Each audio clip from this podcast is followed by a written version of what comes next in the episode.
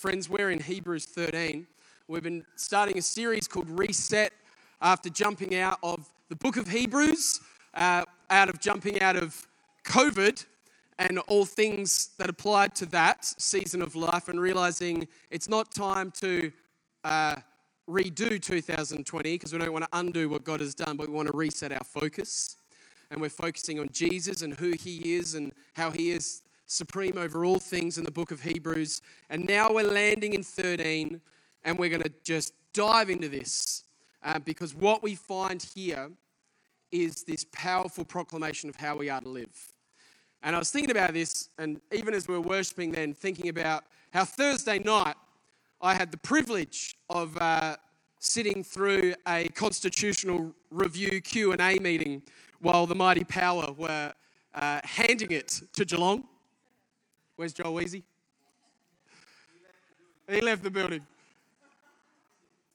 And uh, unfortunately, I didn't get to watch that, but uh, I was thinking about it and how it's funny how before a game like that, as a team, you know, they talk about it, let's go into battle. They love to use that battle language in sport and that idea of we gather and we huddle and we come around and we talk and we speak strategy and we speak about how is it? This is our adversary. This is the person or the thing or the team that's coming against us. How is it that we are going to fight? How is it that we are going to stand our ground? How is it that we are going to prevail against our opponent? And so they talk strategy, and really that's what Hebrews 13 is. It's in light of who Jesus is, now what do we do? Because we need to understand that we are in a battle. Amen? The Bible tells us that our, our battle is not against flesh and blood, but it's against the rulers and the authorities and the powers of this, of this dark world. It's talking about there's a spiritual battle which is happening for every believer, and we are in that battle. And therefore, because we are in a battle, first we need to recognize we're in a battle. We're not just rolling through life randomly. There is a war for the souls of humanity. And we therefore need to know how to fight and what to fight with. And Hebrews 13 is about equipping us with tools for the battle. And it talked last week about this idea of leadership and prayer as two powerful weapons that we have to fight the fight of perseverance, to endure to the end, to resist the devil, to, to press against the, the cancer of our culture, and to make sure we don't fall down that path, but to press on to win the prize which God has called us heavenward in Christ Jesus. Yeah? Today we come to this amazing weapon that God has given the saints, and it's Hebrews 13 15 through 16, which says this Through Jesus, therefore, let us continually offer to God a sacrifice of praise. Someone say, praise. The fruit of lips that openly profess his name. And don't forget to do good and to share with others, for with such sacrifices, God is pleased. I love that idea that actually praise is a thing that pleases God. We're going to look at that in a minute. Praise is a thing that, that pleases God. But we're in a battle. We're in a battle. And here's, I want to suggest to us that really that battle is twofold because oftentimes we'll look at the battle and we'll think of it as times of discouragement or despair. Uh, we think of it as of times of distress when we're under intense conflict or, or life is difficult. We see that as the battle. We recognize that as the battle. And we're like, man, I need to fight through this season as stuff's coming against me. What we often don't think about is actually the other side of that battle, which is actually deception and distraction. Like, we rarely think about the fact the whole purpose of our adversary is to take our eyes off of Christ. If he can take our eyes off of our Savior, if he can get us to think about ourselves instead of thinking about the one who has saved and the power of the promise that we have in him and living in that faith, that's how he wins the war. I love C.S. Lewis, the Screwtape Letters, powerful book for anyone who's read it, where it's basically C.S. Lewis talking about the senior demon advising a junior demon on how to tear humanity away from that focus on God. It's powerful. And this is one of the key things he talks about. Like, just get them to think that they are, that they don't need God. And really, that's, that I think is the big battle in our culture in the West. That's, that's the cancer of our culture is, is pride. It's the same, it's the same sin it's always been. It's the sin from the Garden of Eden that that we want to be our own God. And whether that is by in moments of despair and, and difficulty where we just seem to look inward and focus only on us and we forget the one who comes to pull us out of the miry clay, or whether it's actually by pouring out, you know, we just have prosperity and things are going really well for us. And because things are going so well, we're so easily, instead of offering that praise, we start to look inward and think, look at me. Now, how easy is it in our culture to just go, you know, that hear that whisper, look at you. You are good. You're going all right. Like, look at you smashing your workplace. Look at you growing your bank account all by your own self. Now, look at you sporting those skinny jeans.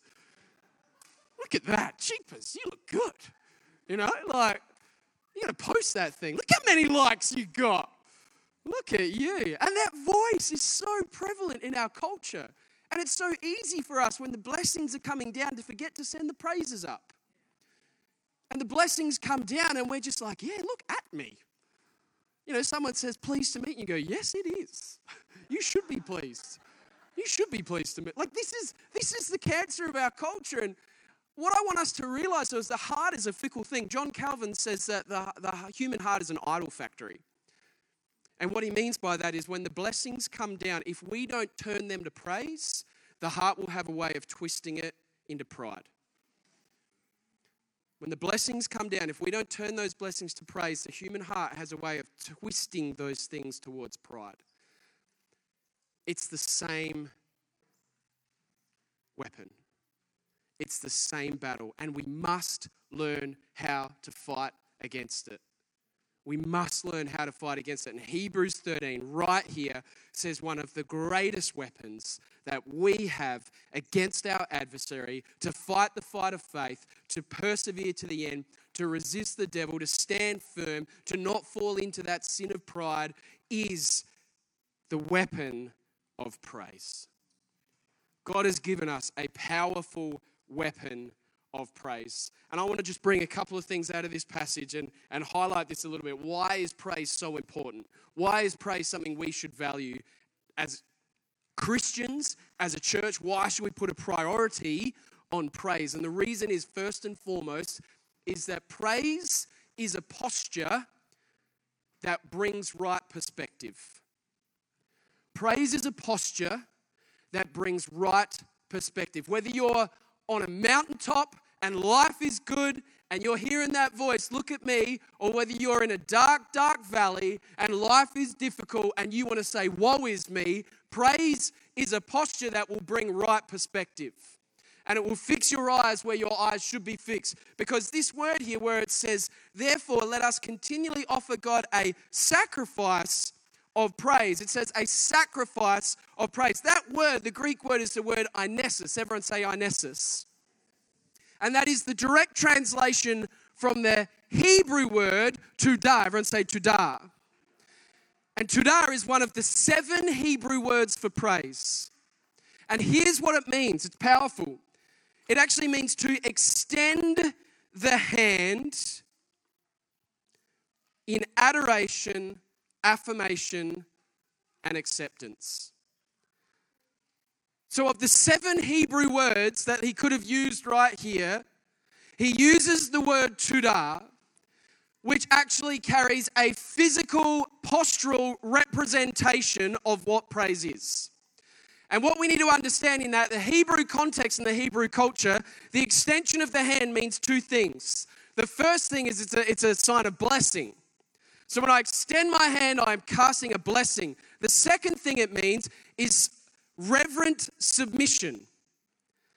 And so, what he's saying here is the sacrifice of praise that will ward off our enemy, that will cause us to endure. The weapon that God has given us is a praise that is submissive, is a praise that puts itself in the right posture of humility before a holy God, pours blessing back to God as I sit in reverent submission of His glory and wonder. And that's the type of praise that will prevail. That's the type of praise we're called to because that's what praise does. When we're lifting up the name of God, we're lowering our own name.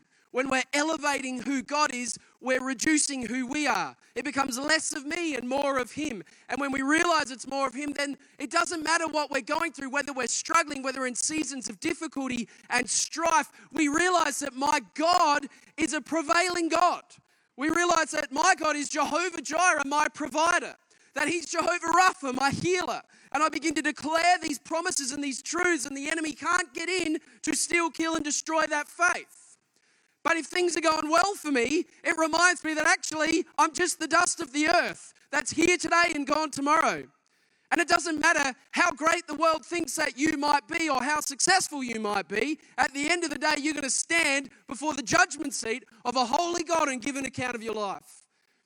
And the only place you want to be is hidden in Christ because He's the holy, righteous, glorious Son who comes to set us free. Praise is a posture of humility that brings proper perspective and keeps us right where we should be in the fight of faith. Amen. Second thing I want you to see here is that praise is the product of seed. Watch this. Through Jesus, therefore, let us continually offer to God a sacrifice of praise, the fruit of lips that openly profess his name. Where does fruit come from? Trees. Where does a tree come from? Seed. So praise is the fruit of lips, but praise, therefore, is the product of a seed. What is that seed? The Bible tells me that the Word of God is seed. That there is a seed of faith there is a seed that the word is implanted in the hearts of humanity. And when that seed germinates, when that seed sends down its roots and it takes root in the heart of a human soul, it will sprout something. You see, when the word takes root, faith sprouts forth.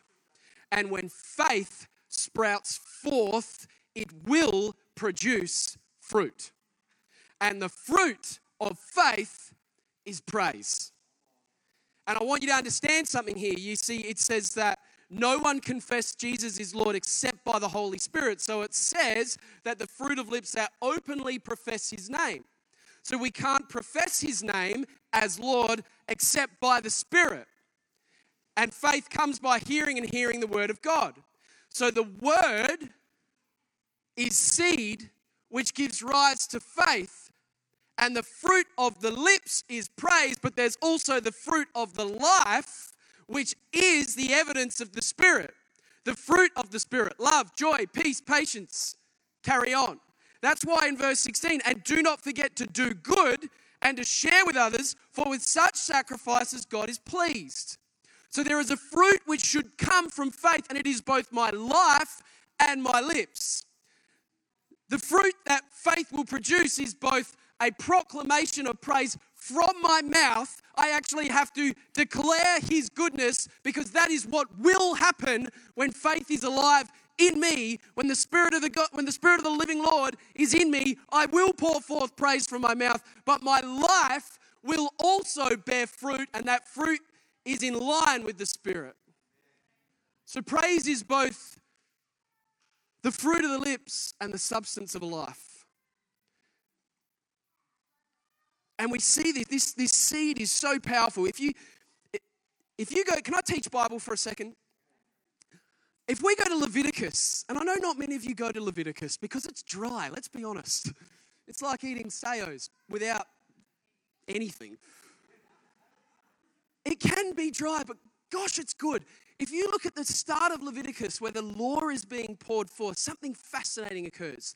You will see that what God does is He brings about the means by which we access His presence, which is the sacrificial system. And He talks about bringing offerings.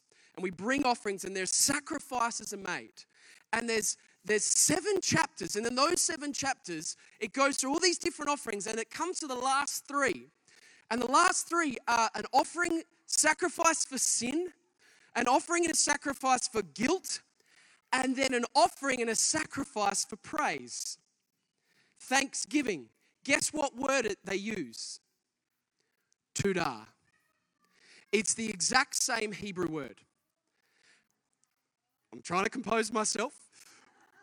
and I am limited. I like Caleb's happy because I can't walk too much, but I want you to see this. You see, so there's this pattern that God has put about how we access His presence.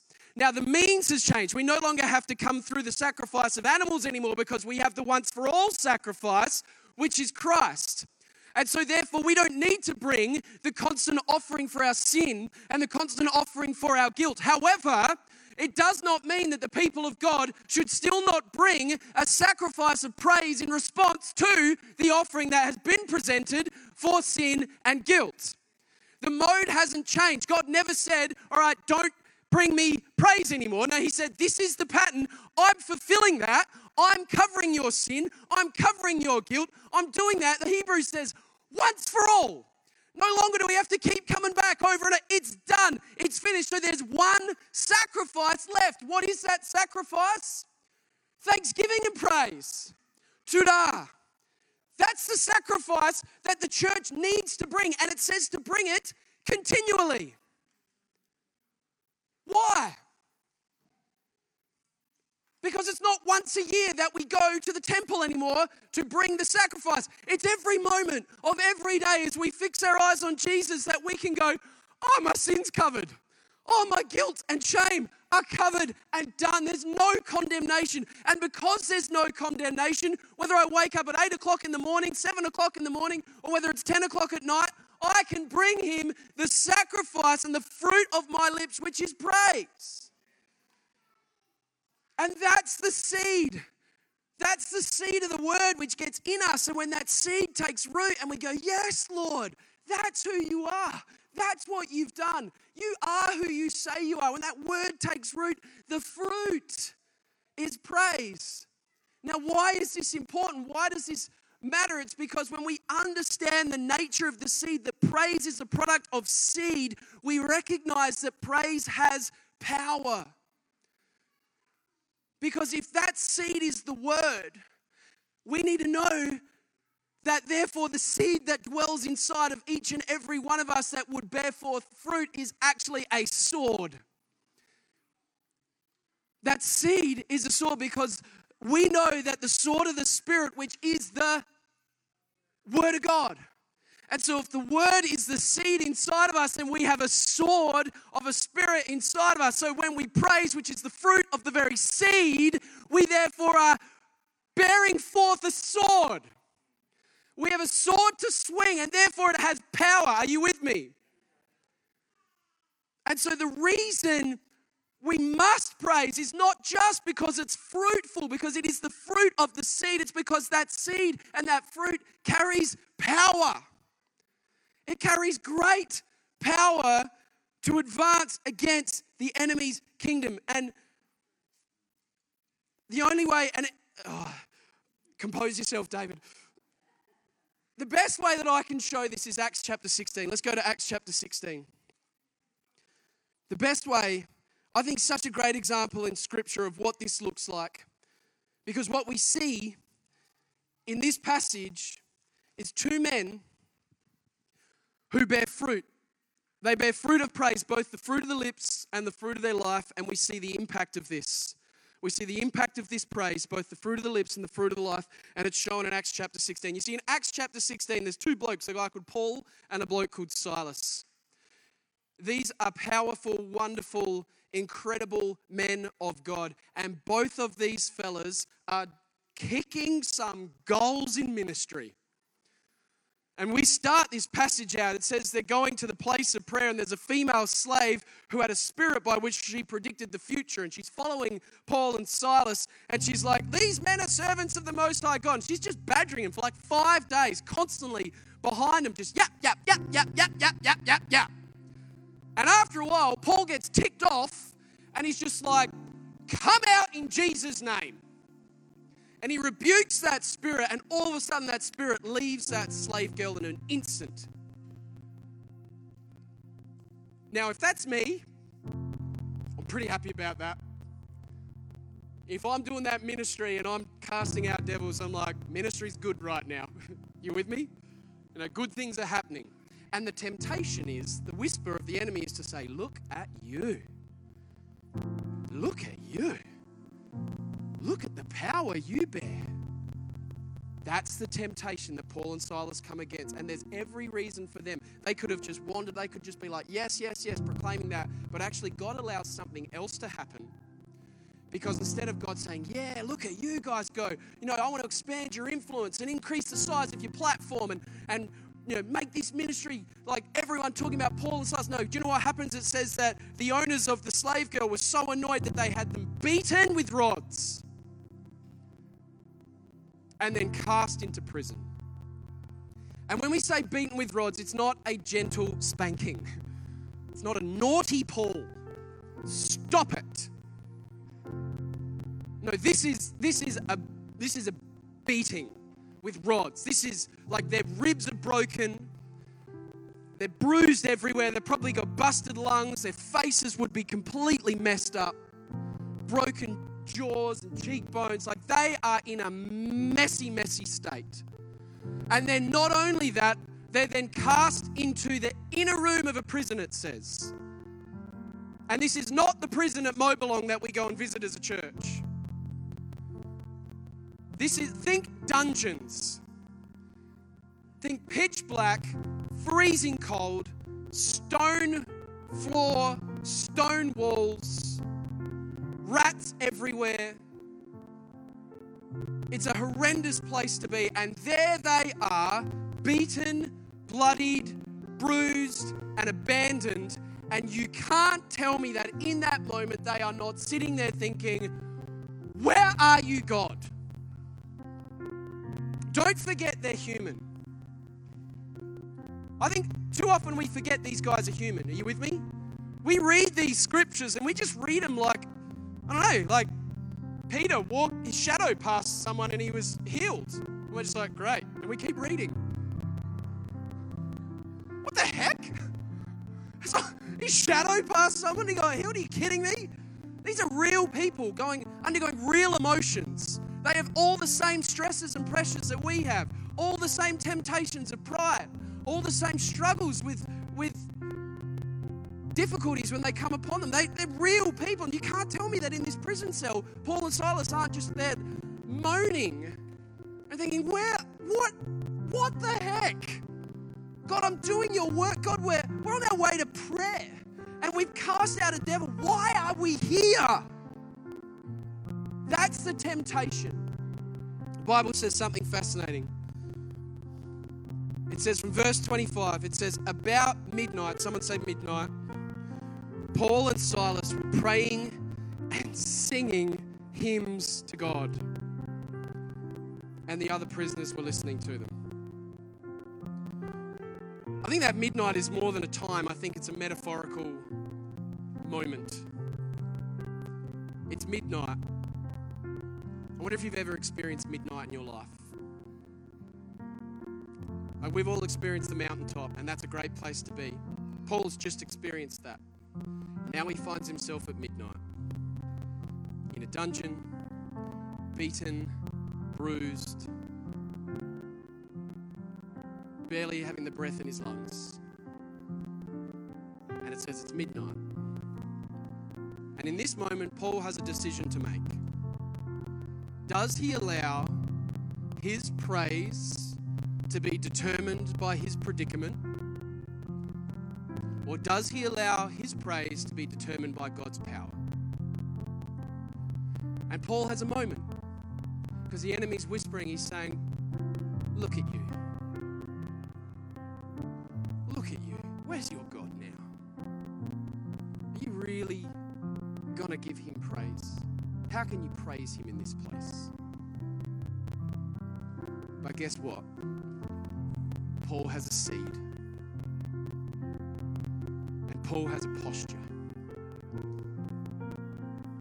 And I love to imagine some stuff in this because the Bible doesn't tell us, and so sometimes I like to just put my own imaginary context around what I'm reading to give it meaning.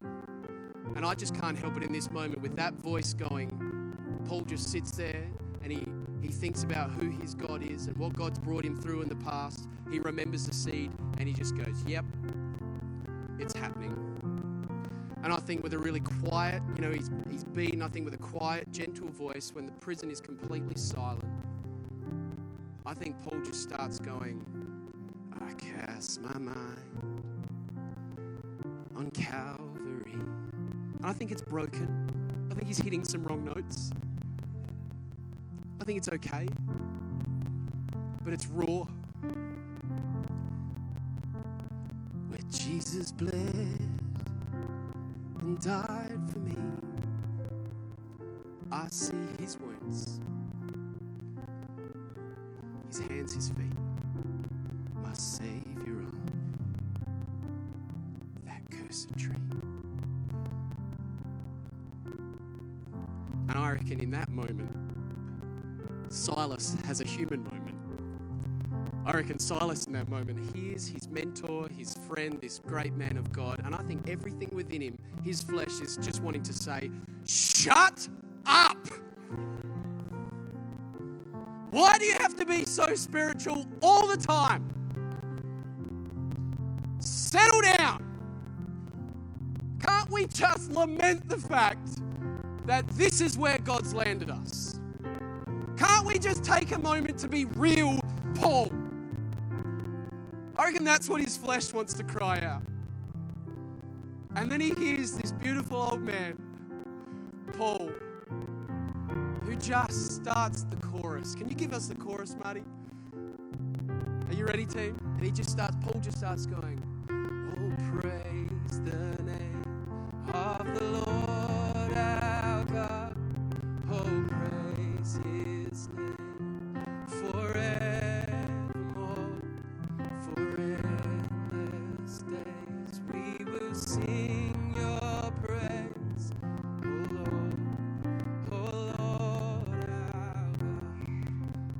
think in that moment something happens to Silas. I, I just can't help but Silas goes back to his seed. And I think Silas remembers Israel standing at the walls of Jericho. And I reckon as he stands there thinking about the walls of Jericho and how God had a, had a moment where he could come with the might and power of the army and he could scale the mighty walls of Jericho and tear them down. And God says, Guys, what I want you to do is I want you to go out with the singers and the musicians. And all the soldiers are like, What? I've been working out for 10 years for this moment to not be mine. And the musicians are going, What? I haven't been playing a trumpet for 10 years to have to, this moment be mine. And God says, That's what you're going to do. And they walk around the walls, and the seventh time they go around, what happens? The praise goes up, and the walls come down. And somehow, God, the power of the praise, ruins the strength and integrity of the walls. And I think Silas remembers that and he thinks, oh, there's power in praise. And I think he remembers Jehoshaphat from Second Chronicles 20, if you want to read it. And I reckon he remembers this mighty army of Moab and Mount Seir and all these nations coming against Israel, and how Israel had absolutely no hope in and of their own strength. And God commands Jehoshaphat, this king, he says, Here's what you're going to do you're going to pray and you're going to praise. And so Jehoshaphat goes, All right, that doesn't make a lot of sense in this moment, Lord, but that's what we'll do. And the nation prays, and the nation gives glory to God, and they start to pray, and they start to worship, and they lift up this shout of praise. And the next thing that they know is that this mighty nation that was coming against them is completely destroyed. And Israel spends three days collecting the plunder of the victory that God brought through the power of praise.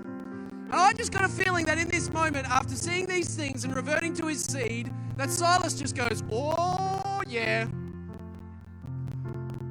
And he's not like Paul. Oh, no, he's, he's not down here quiet. Silas was a great orator, the word tells us. I think he's got some pipes. And I think Silas is there. He's like, oh, yeah. And he's just like, then on the third, at break of dawn, the son of hell. You know, he's going for it. Are you with me? I think he starts singing that thing as loud as he can. He just starts declaring truth of who God is. And then Paul's like, oh, yeah. And then he starts going for it. And there they are, bloodied, bruised, beaten. Their feet are bleeding from the stocks. They're chained in the inside of a dungeon. They can't see anything because it's pitch black. And the only thing that's going on in that prison is this one resounding praise bouncing off the stone walls with reverb like you wouldn't believe, singing, Oh, praise the name of the Lord our God. What a praise! And the Bible says something fascinating. It says in that moment that the prisoners were listening. And as the praise goes up, something happens. The prison doors fling open, the chains fall off, and it says that the, the jailer called for the lights. Actually, before that, it says the jailer, when, uh, when he saw the prison doors open, drew his sword and was about to kill himself because he thought the prisoners had escaped. But Paul, now with his chains broken and the doors open, shouts, Don't harm yourself, we're all here. Because Paul understands something. He recognizes that God didn't place him in a prison for no reason. He goes, God enabled me to be in this prison so that I would have a moment to pour forth praise that God might bring about salvation to everybody here. And it says that after the prison doors flung wide and the chains fell off, then the jailer called for lights, rushed in, he fell trembling before Paul and Silas, who'd just been beaten. And then he brought them out and he said, Sirs, what must I do to be saved? And they replied, Believe in the Lord Jesus, and you will be saved, you and your whole household. And they spoke the word of the Lord to him and to all the others in his house. And at that hour of the night, the jailer took them. He washed their wounds. He and his household were baptized. He brought them. They had a meal. He was filled with joy because he and his whole household had come to believe in God. That's the power of praise.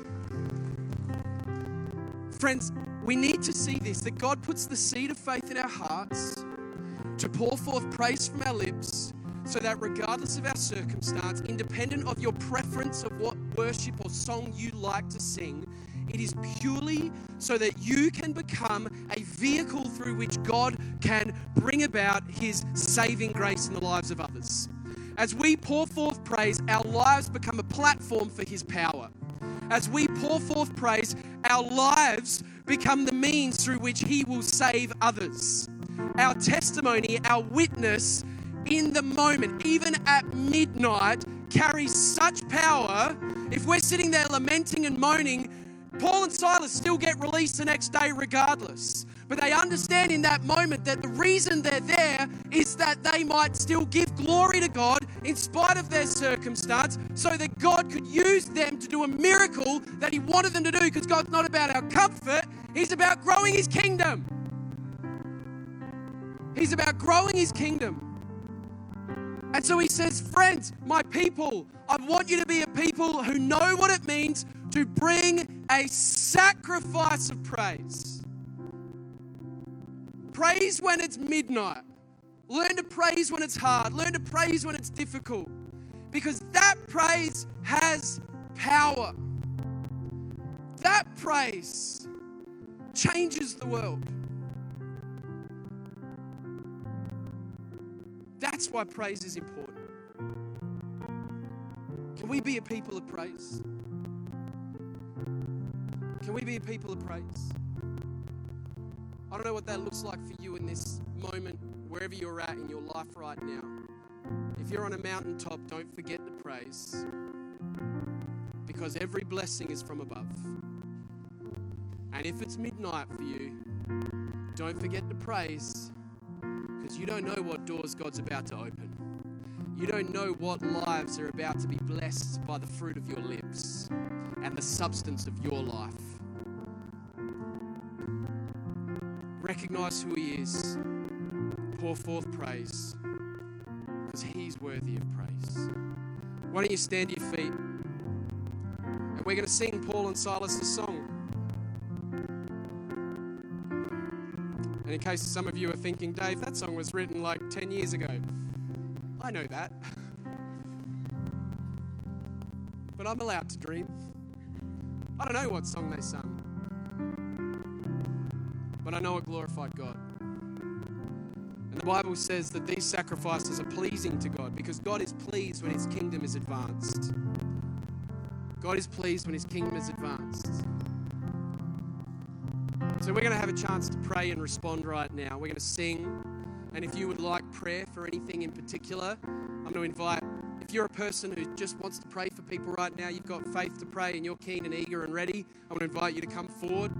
And if you would like prayer for anything in particular, I'm going to invite you to come forward. We'd love to pray and encourage you. Maybe for you, there's some chains that you need broken. We're going to pray in faith that God will break those chains because He's a miracle working God. Maybe for you, you feel like you're sitting at midnight and you don't have a song and you're struggling, and all you feel is the darkness and despair. Well, we want to pray with you that that seed would bear fruit. Or maybe you just want to come and encourage someone. And I encourage you to come. So let's come, let's pray, let's praise, let's give God the glory that's due his name. Amen. You've been listening to a sermon from Hills Baptist Church. To find out more or to hear other great content, find us at hillsbaptist.com or on your podcast app.